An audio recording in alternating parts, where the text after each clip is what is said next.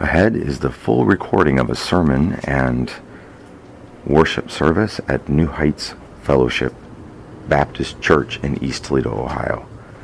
We hope that you've chosen to listen to it because you believe that the Lord may speak to you through the sermon, through the message, and you want to have fellowship with God's people in this uh, technology based way. We hope that as you listen, you will grow to new heights in Jesus. Thank you and God bless thank you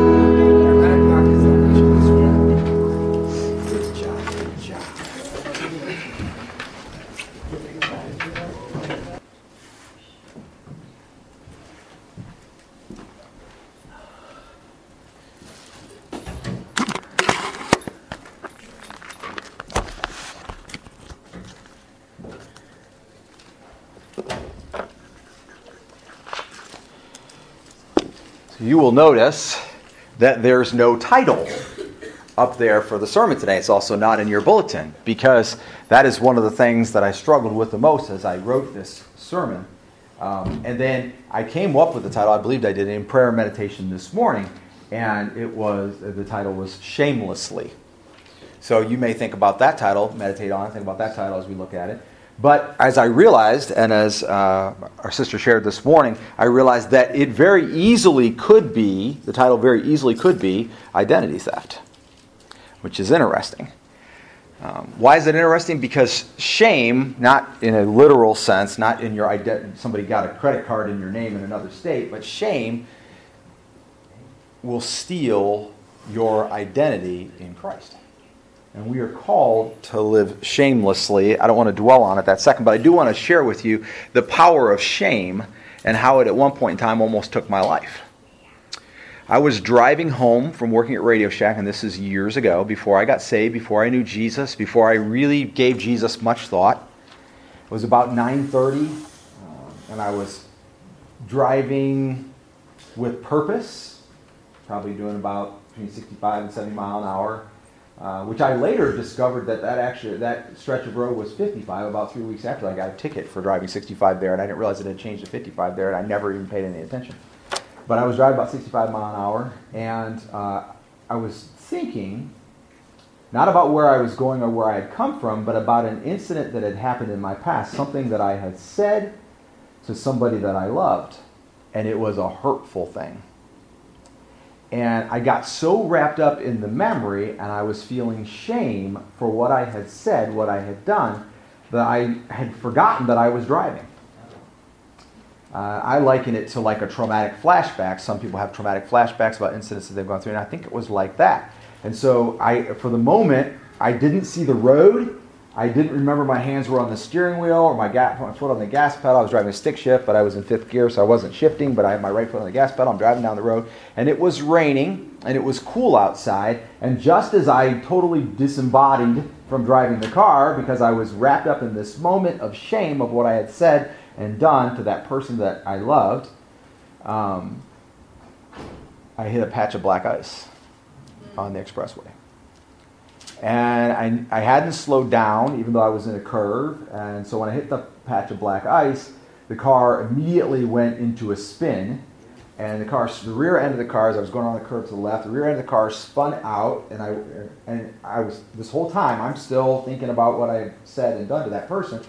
And when the car, the back right bumper of the car hit the concrete median in the middle of the road, that's when I woke up from my traumatic flashback.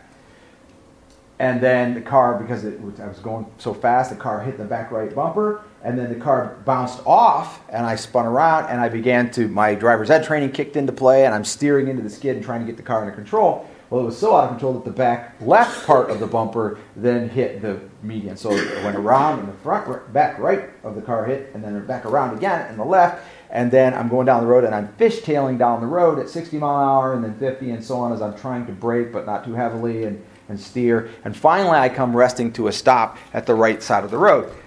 What struck me as I rested to a stop at the right side of the road after, you know, that was a fishtail of probably a couple hundred yards more, at least and um, what struck me was that I did not remember how I got there. I did not remember how the skid began. I didn't remember hitting a patch of black ice or the, losing control of the car or doing anything at all to stop the loss of control of the car before I first hit the median. And as a young person, I drove too fast. I got a lot of driving tickets. I was not living for the Lord at all. Um,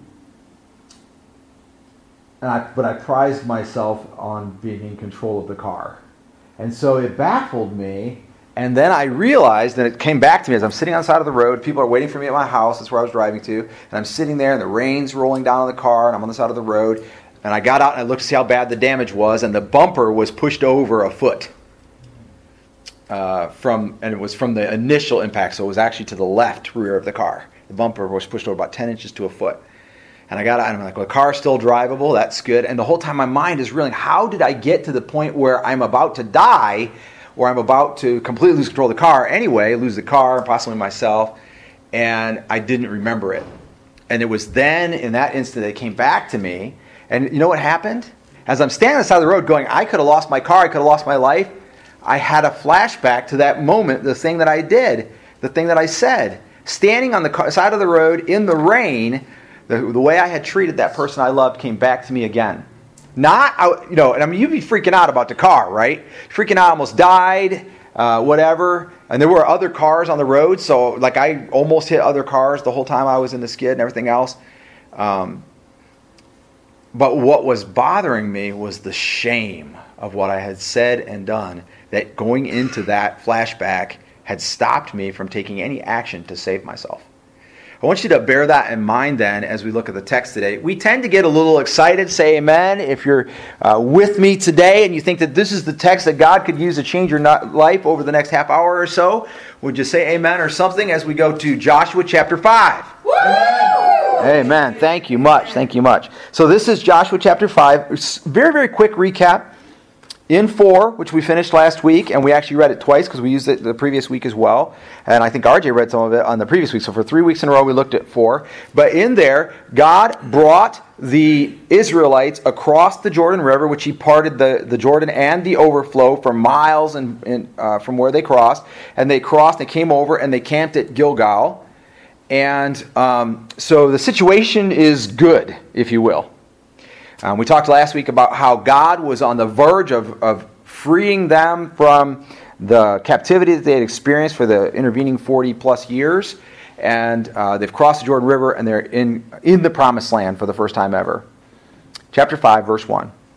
Now it came about when all the kings, and this word, if you look at it in your translation and in mine, it, says it looks like it's Amorites, and I have always pronounced it Amorites, but it's actually really more like um, uh, Amorites which is I don't know why, but anyway, the kings of the Emorites or the Amorites or Emorites or however you want to pronounce it, who were beyond the Jordan to the west, and all the kings of the Canaanites who were by the sea heard how the Lord had dried up the waters of the Jordan before the sons of Israel until they had crossed, that their hearts melted, and there was no spirit in them any longer because of the sons of Israel. And so there's a couple of quick things I want you to see in that verse before we go any further. The first thing is uh, they've crossed the Jordan and word travels. And so word travels around that they've crossed the Jordan. First, everybody's like, well, they're on the other side of the Jordan, it's really not a big problem. Now, whoa, the river parts and they all come across, uh, now we have a big problem. This huge Israelite army, uh, big in number, armed, not necessarily skilled in combat per se, like you might think, but they have trained up, they know what's coming. Um, and so everybody in the area, their hearts begin to crumble. Their spirit is broken. They realize God is doing this in them. And I'm looking for them to say that they've begun, in a sense, to fear God. But notice how the verse ends. It says, There was no spirit in them any longer because of the sons of Israel. And so, though God is the one who parted the waters, and back in chapter 4, we saw that, it, that, that, that God did all of this so that the people of the world would fear him. What does it say in verse 1 that the people of the, Lord, the world fear? The Israelites. And that's interesting.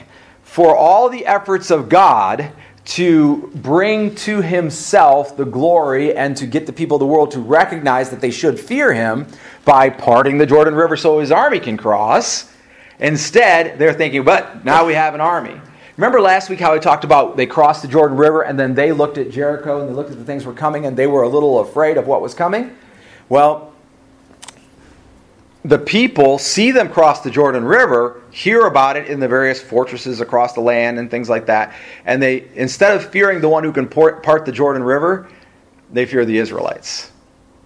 And so I suggest to you that there is a common ground there between the people of the land who are looking at what lies immediately before them, the Israelites, and the Israelites themselves who are looking at the people of the land. And so uh, just bear that in mind. Verse 2 then it says, at that time, the Lord said to Joshua, Make for yourself flint knives and, and circumcise again the sons of Israel the second time. So Joshua made himself flint knives, let me get that right, flint knives, and circumcised the sons of Israel at Gibeah ha Araloth. And this is the reason why Joshua circumcised them. One second before we go to the reason. Right, just so we're all on the same page predominantly what we hear is have is an all male army. There may have been some female and support or like that, but basically we're talking about the men of Israel coming across the Jordan to conquer the land. To circumcise is to slice the foreskin of the penis, to peel it back. It's painful, it's exhausting. There's a story in Genesis where a city does that in order to gain the favor of God's people. And the people in the city were incapacitated for three or four days. And during that time, two of the young men, two of Jacob's sons, go into the city and they kill every man. So it makes you unable to defend yourself. These are not kids. It's easier in children. Their healing, their pain, etc. is different. But in men, it's incapacitating for three to four days. Now, understand the timing. They have just marched across the Jordan River, which was divided for them, and the people of the land are melting before them. What's their thought? What are we going to do now? Let's conquer. Let's do this. I'm thinking about the, the high school football game where they, join, they, they gather together on the field right before the game, and they're all going, yeah, yeah, yeah, yeah. And they're getting psyched up, and they're pounding on each other's helmets, and they're all, we're going to win this game. We're going to do it. We're going to do it. We're going to do it. And it's largely about morale. And the morale of the Israelites at this point in time is at an all time high. They are ready to conquer the promised land. They have crossed the Jordan River. Yes, the enemy looms large before us, but as we saw, God is going to do this in us. God is going to use us to do this, and they're psyched, and then Joshua comes and says, Okay, now we're all going to get circumcised. First of all, that's not what you're expecting. Secondly, that's not good timing. Right? So it must be good timing because it's when God decides to do it. But from our point of view, it's not good timing. If, if the football team gets together and they get stoked and they stu- study all the plays and like that, and then 15 minutes before the game, the coach says, We're all going to go out and run 10 miles before the game today. We're going to put ourselves through the ringer. I want you to all do at least a thousand push ups before the game starts. You're going, that's probably going to decrease our chances of winning the game. Not increase. A warm up, some exercises might increase.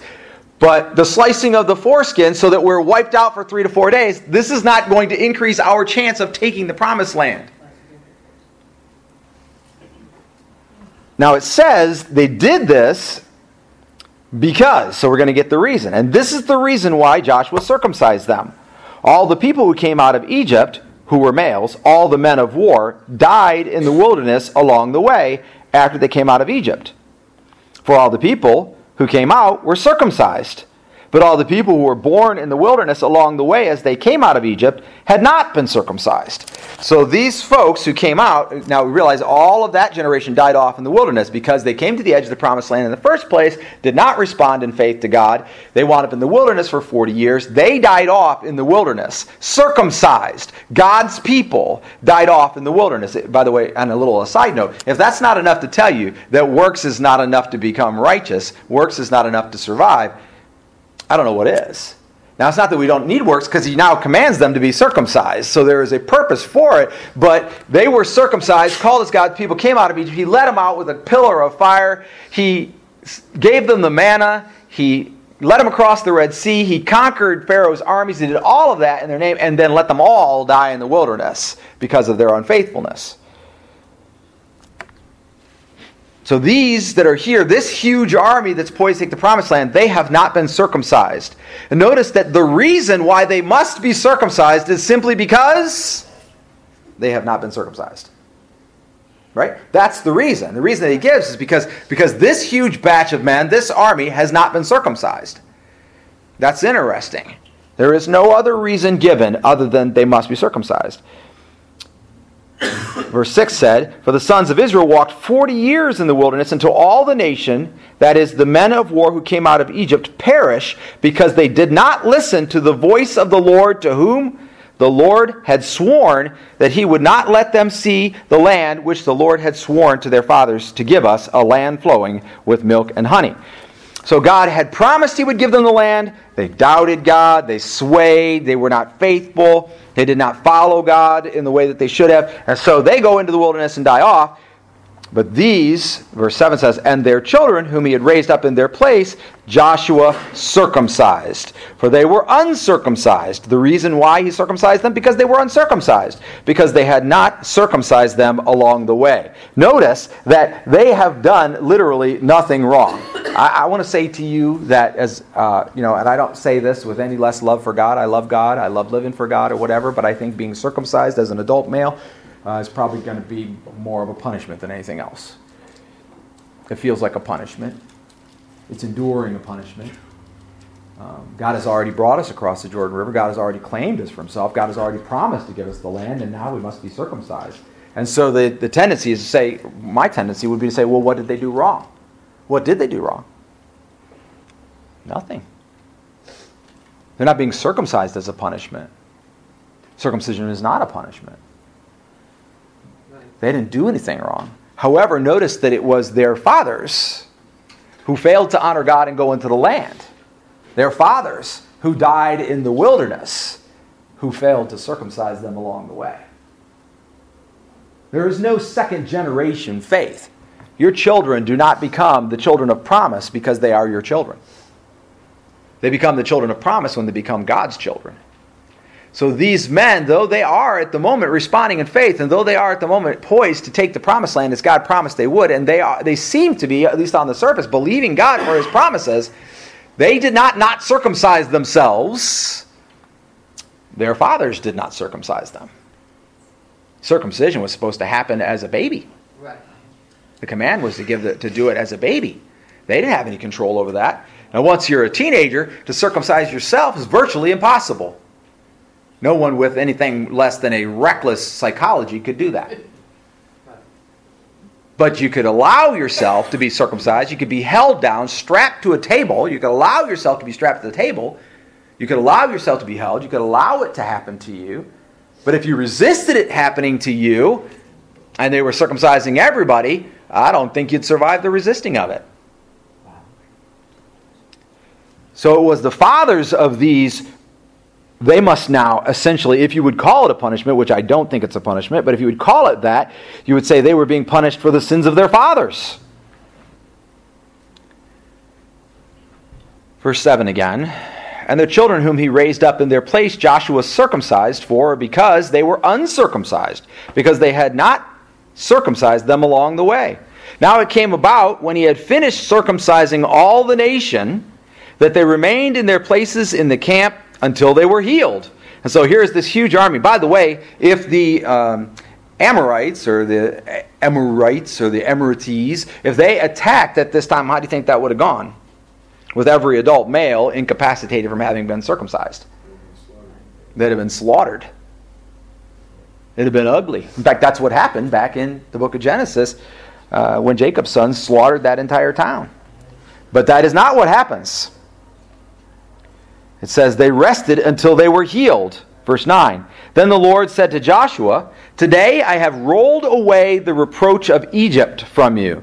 This passage, this piece of this passage of Scripture plagued my mind for the last five days or so. And I have studied and I have read what other teachers think about it. And I will share that with you in the points here in a moment. But um, the Lord laid on my heart a particular meaning for us today. Then, I think he did anyway, then the Lord said to Joshua, Today I have rolled away the reproach of Egypt from you. So the name of that place is called Gilgal to this day. While the sons of Israel camped at Gilgal, they observed the Passover on the evening of the 14th day of the month of the desert plains of Jericho. On the desert plains of Jericho.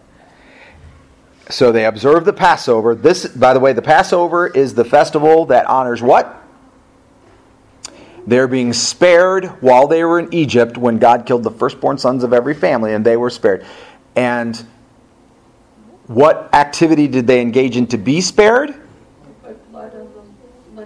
The blood of the blood of a lamb, holy and pure, a picture of the sacrifice of Jesus, right? Now, they didn't necessarily know that, but we now know, looking backwards through time, that they, they are now celebrating the Passover, or you, you and I might say the crucifixion and the resurrection. They are now celebrating the crucifixion and the resurrection, or at least the crucifixion anyway.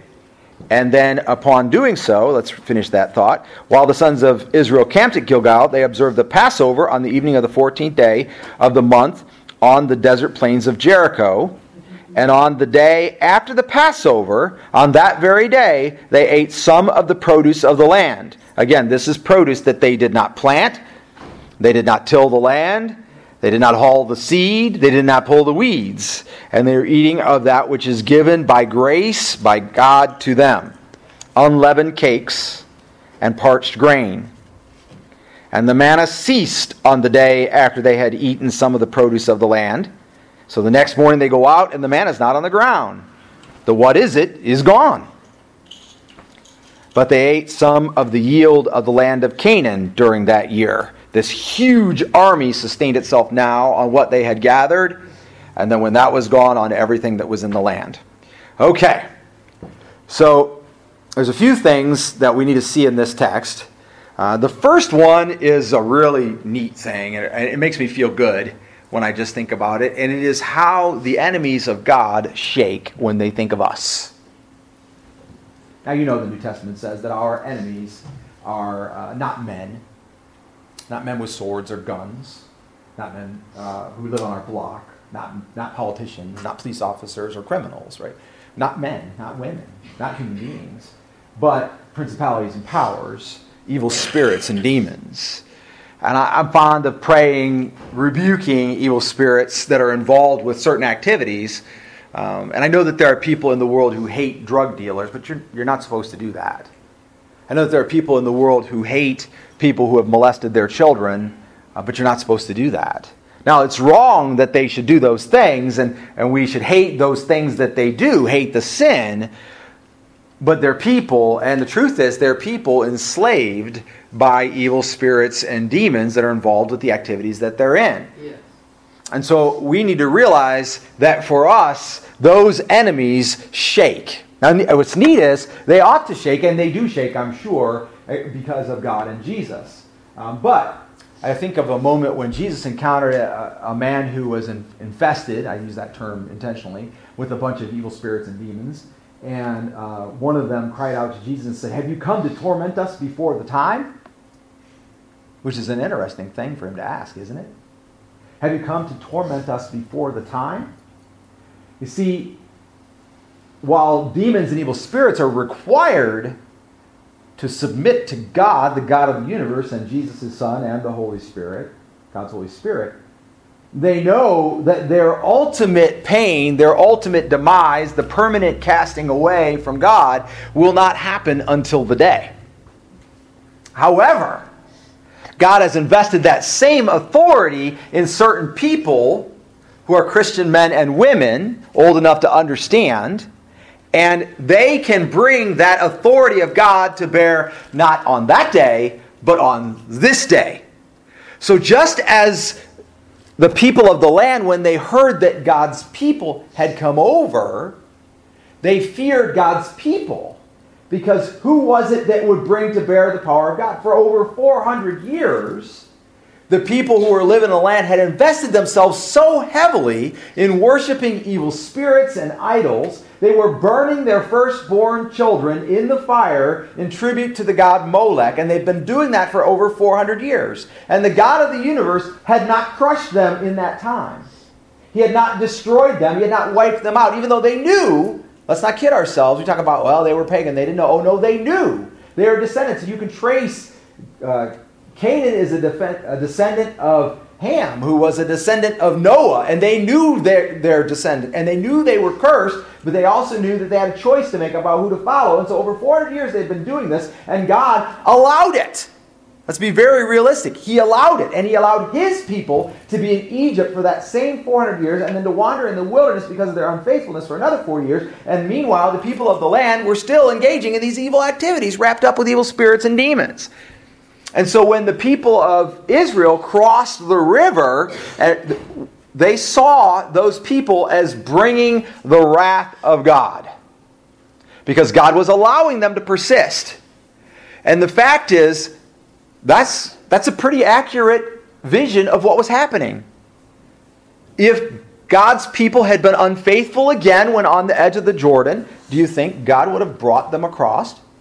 If they had had the same faithlessness that their previous generation had had, God would not have brought them across because he didn't the first time and God never changes. And so he wouldn't have brought them across. And so they could now say that the Israelites, God's people, God's people of promise, were bringing the wrath of God into the promised land.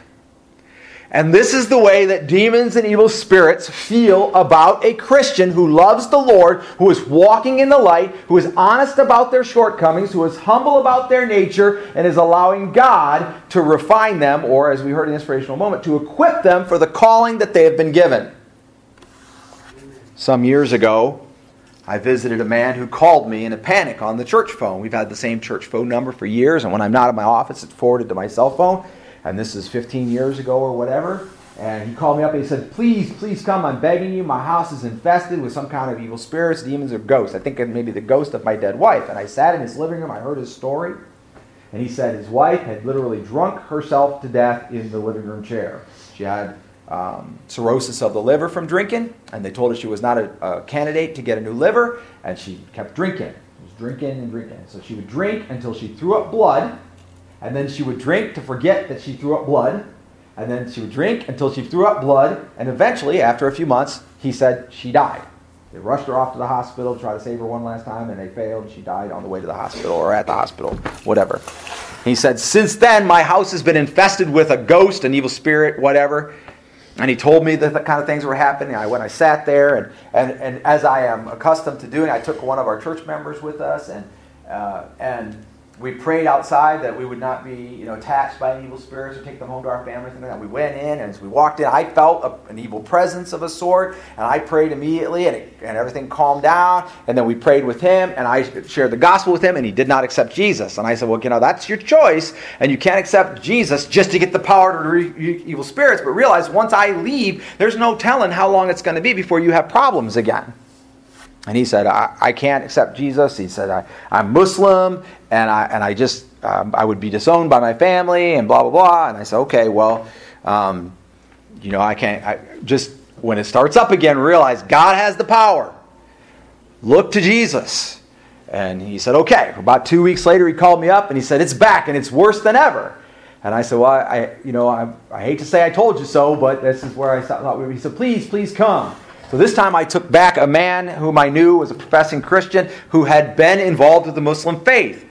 So we sat with him and we prayed rebuking evil spirits. We sat with him, and, and by the time we were done with that conversation, he was able to say, This man, you're not a Muslim. I know you're not a Muslim. I can tell you're not a Muslim. So why are you saying you are? And he admitted he was not a Muslim. He was using that as his excuse not to come to Christ. He was deathly afraid, and, but still would not accept Jesus in that conversation. And I said, well, you know, I can't, I can't keep coming back because every time I leave and come back, it's just going to keep getting worse. And I know, you know, it's my job to rebuke evil spirits, but I can't live with you here, so you're going to have to deal with it. And he said, it's okay. I, you know, I'll take my chances. So we left, and I didn't hear from him for a couple months. And what had happened was, a little while after we left, a man moved in who was a Christian.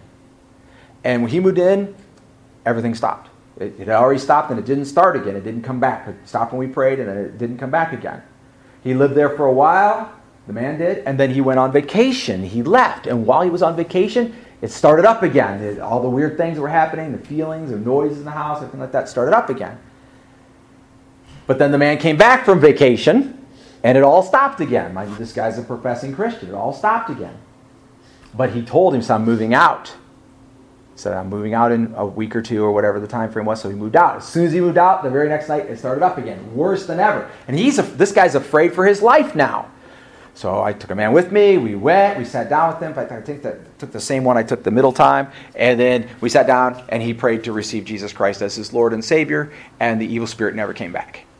Now, I'm not saying to you, if you're in this room and you're not a Christian, that you need to accept Jesus Christ in order to be able to re- rebuke evil spirits, although that is true.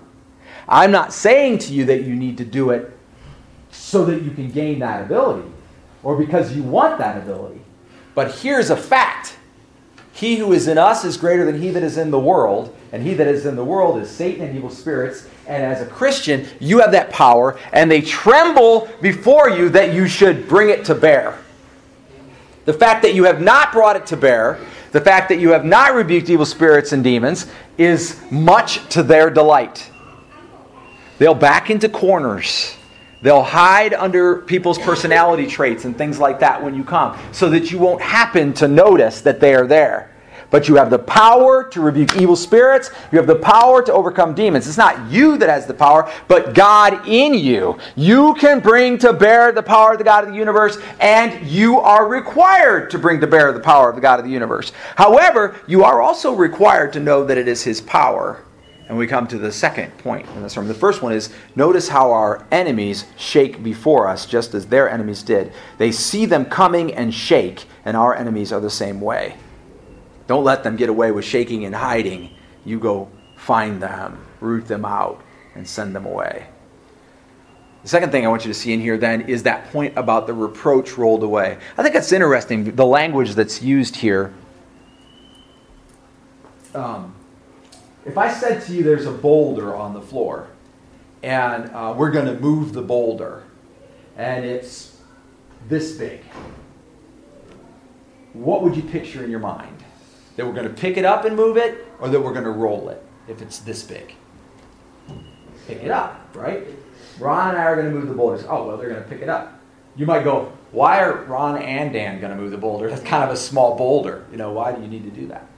But if I said to you that we're going Ron and I are going to move the boulder, and the boulder is this big, now you're thinking we're going to roll it. What is so big that God rolls it away. It's interesting language, isn't it? He would roll away the reproach of Egypt.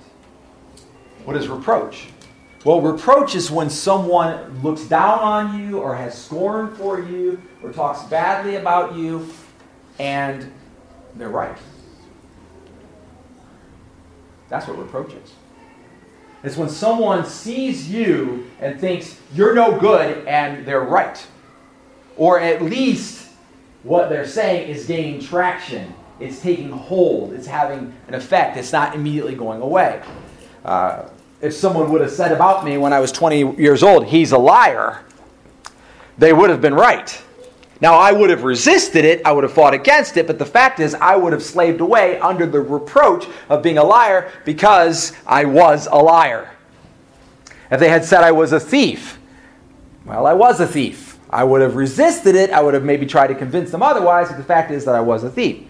So when you see this phrase in the Bible here, that God rolled away the reproach of Egypt, Today I have rolled away the reproach of Egypt from, from you. God said that to Joshua and to the people of God. Theologians debate, and this is what they debate. They debate is it A, the reproach of having been a slave in Egypt? So the fact that the world sees them as slaves, sees them as next to nothing doesn't think they're important. And so God is elevating them to a point that the world will be forced to think that they're important. That's one way that people tend to see it. the second way that people kind of argue then is that God is undoing or pulling back the rumor, the knowledge that has traveled throughout the world that these people, the Israelites, are cast offs. They have nowhere. They were in Egypt and now they're nowhere.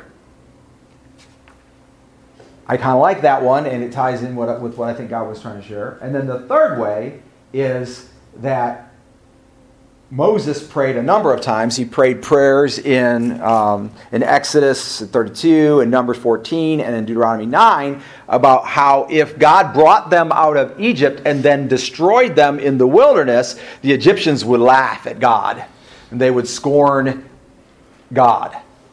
But that's more like the reproach of God in Egypt to a degree not so much the reproach of God's people, but that's one other possibility. And those are the three main pathways that people go when interpreting this. And after prayer, I feel like what God was saying, I'm going to illustrate it for you. You know that it was big news when the Israelites left Egypt. Pharaoh and his army and all of his best men who were assigned to chariots chased the Israelites into the Red Sea. And then they were all destroyed. And every man, woman, and child knew that God, or a God, the God of the Israelites, had destroyed the greatest part of their army. Everyone knew it. Six months later, on the streets of Egypt, you might hear, It's seven o'clock and all's well. In recent news, the Israelites have encamped by Sinai. No sign of their returning to Egypt. Our economy is beginning to recover. Everyone has food, blah, blah, the news, right? Five years later, you get seven o'clock and all's well. The Israelites are still wandering in the wilderness. They claim their God is watching over them. They claim their God is taking care of them, but they're still wandering in the wilderness. And maybe eight years, ten years later, the Israelites who fled Egypt still have not come into the land. But at 15 years later, it doesn't make the news. God's people are essentially forgotten, wandering, they have no home. And when they came out of Egypt, by the way, don't kid yourself. The 10 plagues of, that God unleashed on Egypt, you can trace every single one of them to a false god in Egypt, including the last one. They believed Pharaoh was a god, and Pharaoh's son died in that plague. And who was a god? By their beliefs. God was destroying every other god.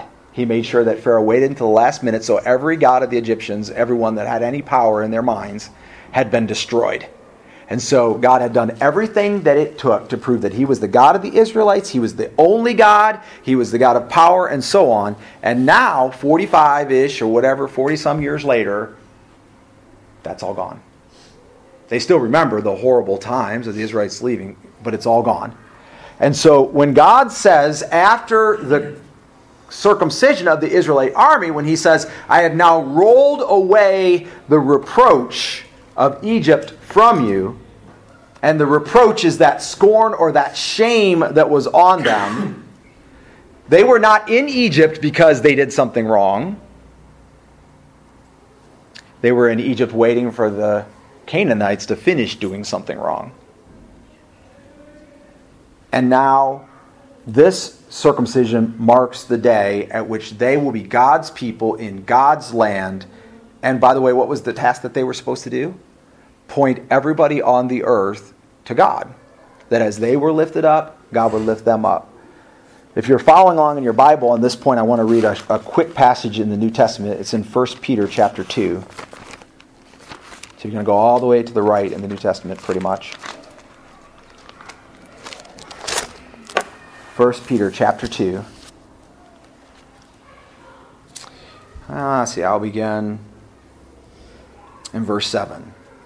We're targeting verse 10. This precious value, then, is for you who believe.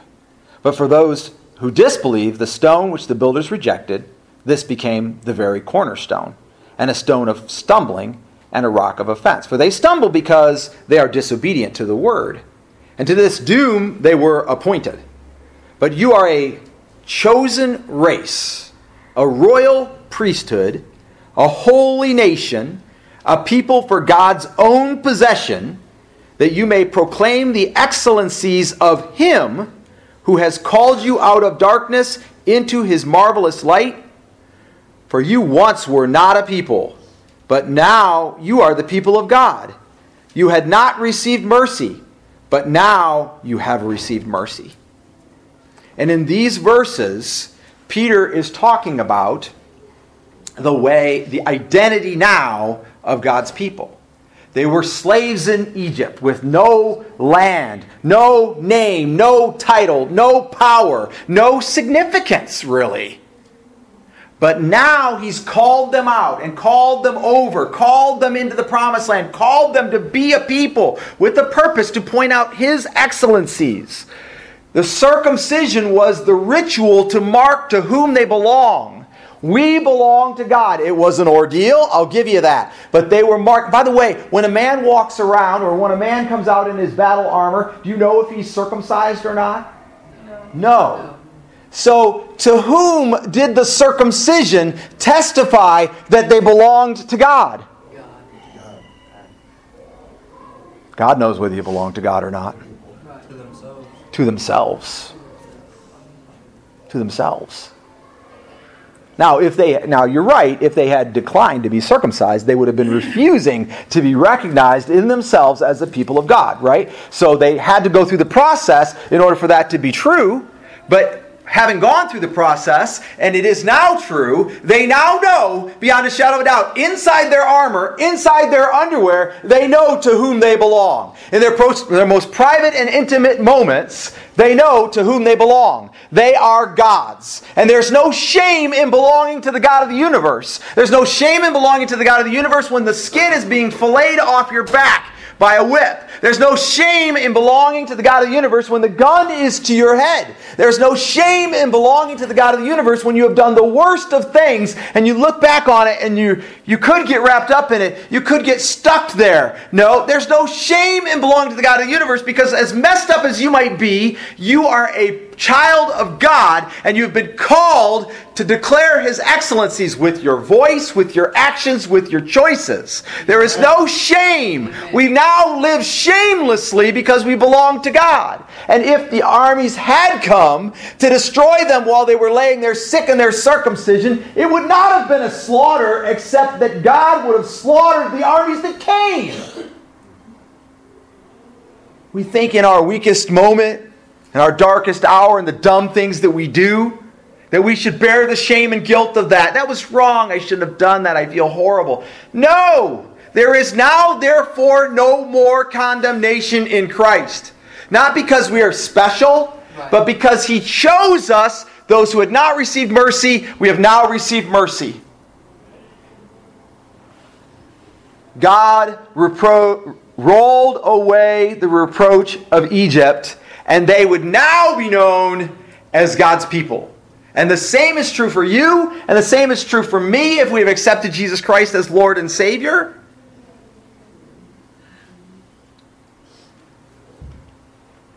Would you get down on your knees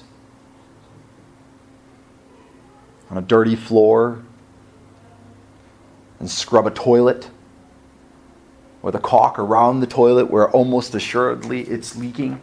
Would you humble yourself to the most obnoxious service if God called you to do it? Or would you say, well, God would never call me to do that?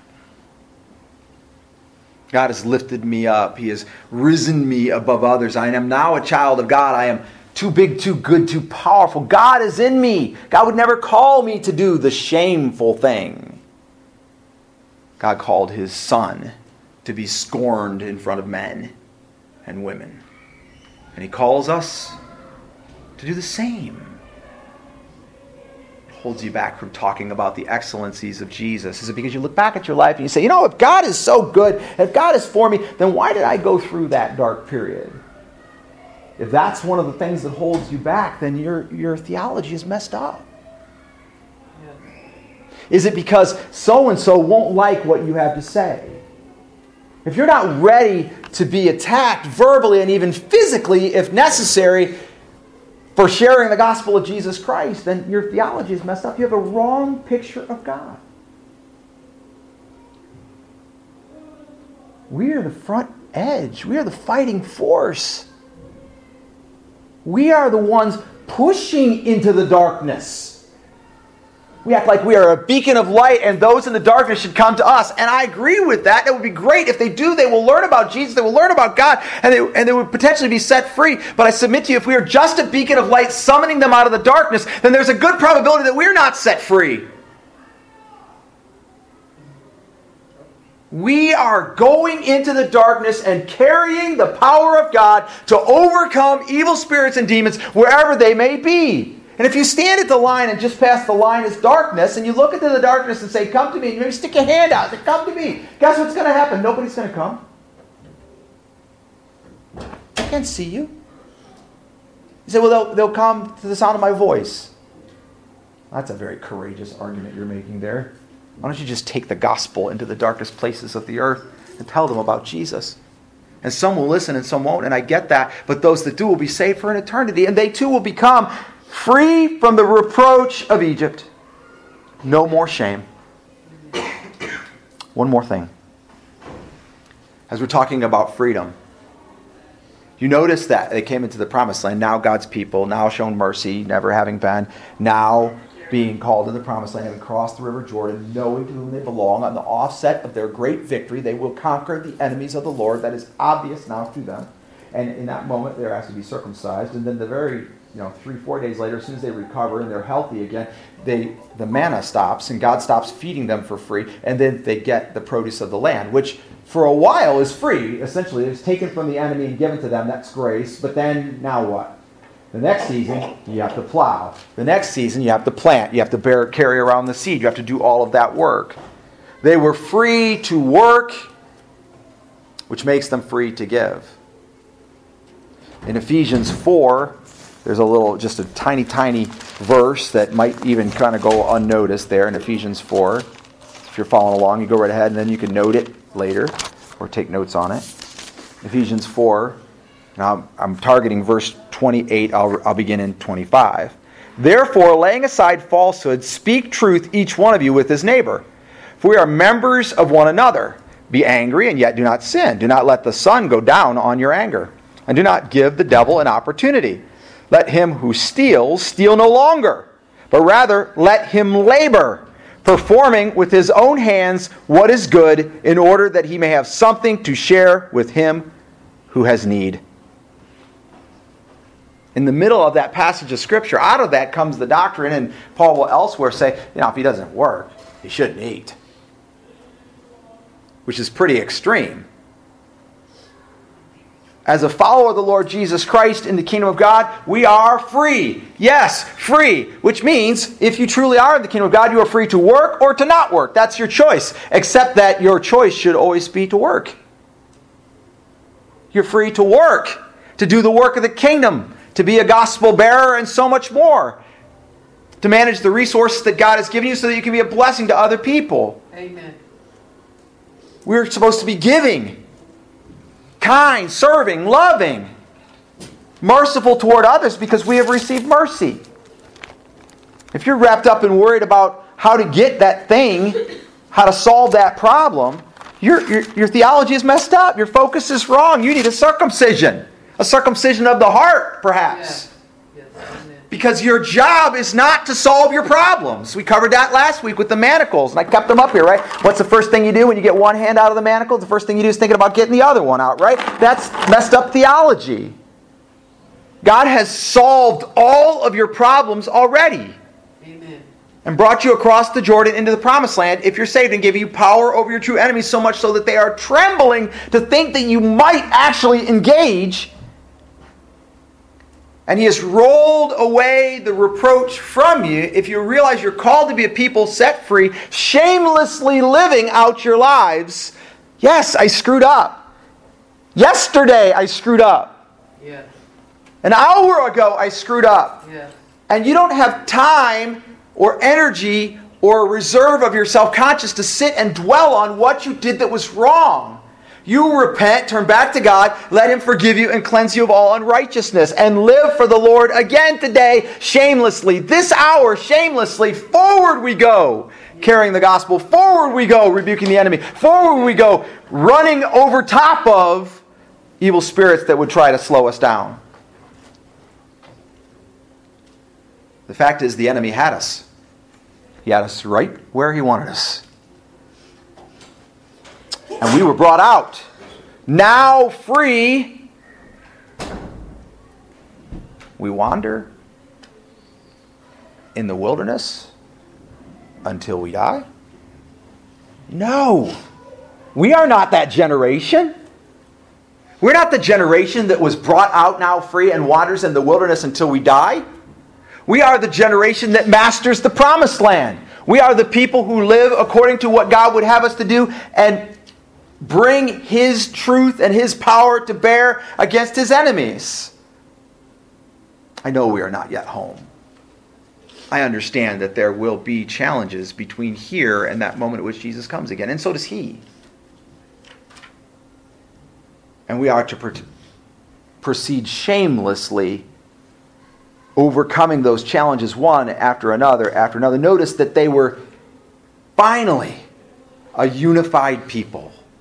Together they knew that they would conquer the promised land. Together they were circumcised. Together they, they ate of the produce of the land. They were finally an obedient people doing what God had told them to do at much cost to themselves. Nothing compared to the cost that God would pay, but at much cost. And they were willing and they were forward facing. But notice how it was God that rolled away the reproach, not their circumcision, not their choice to be obedient or their willingness to keep their promises, as with the tribes who crossed the Jordan, even though they would not reside there. But in God's provision, no shame.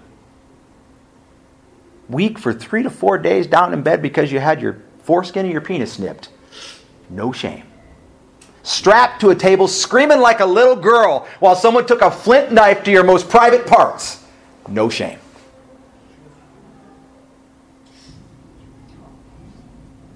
Were you present with the Lord Jesus Christ who died for you? If he died for you, you died. No shame. Don't think that the enemy will not continue to try to shame God's people.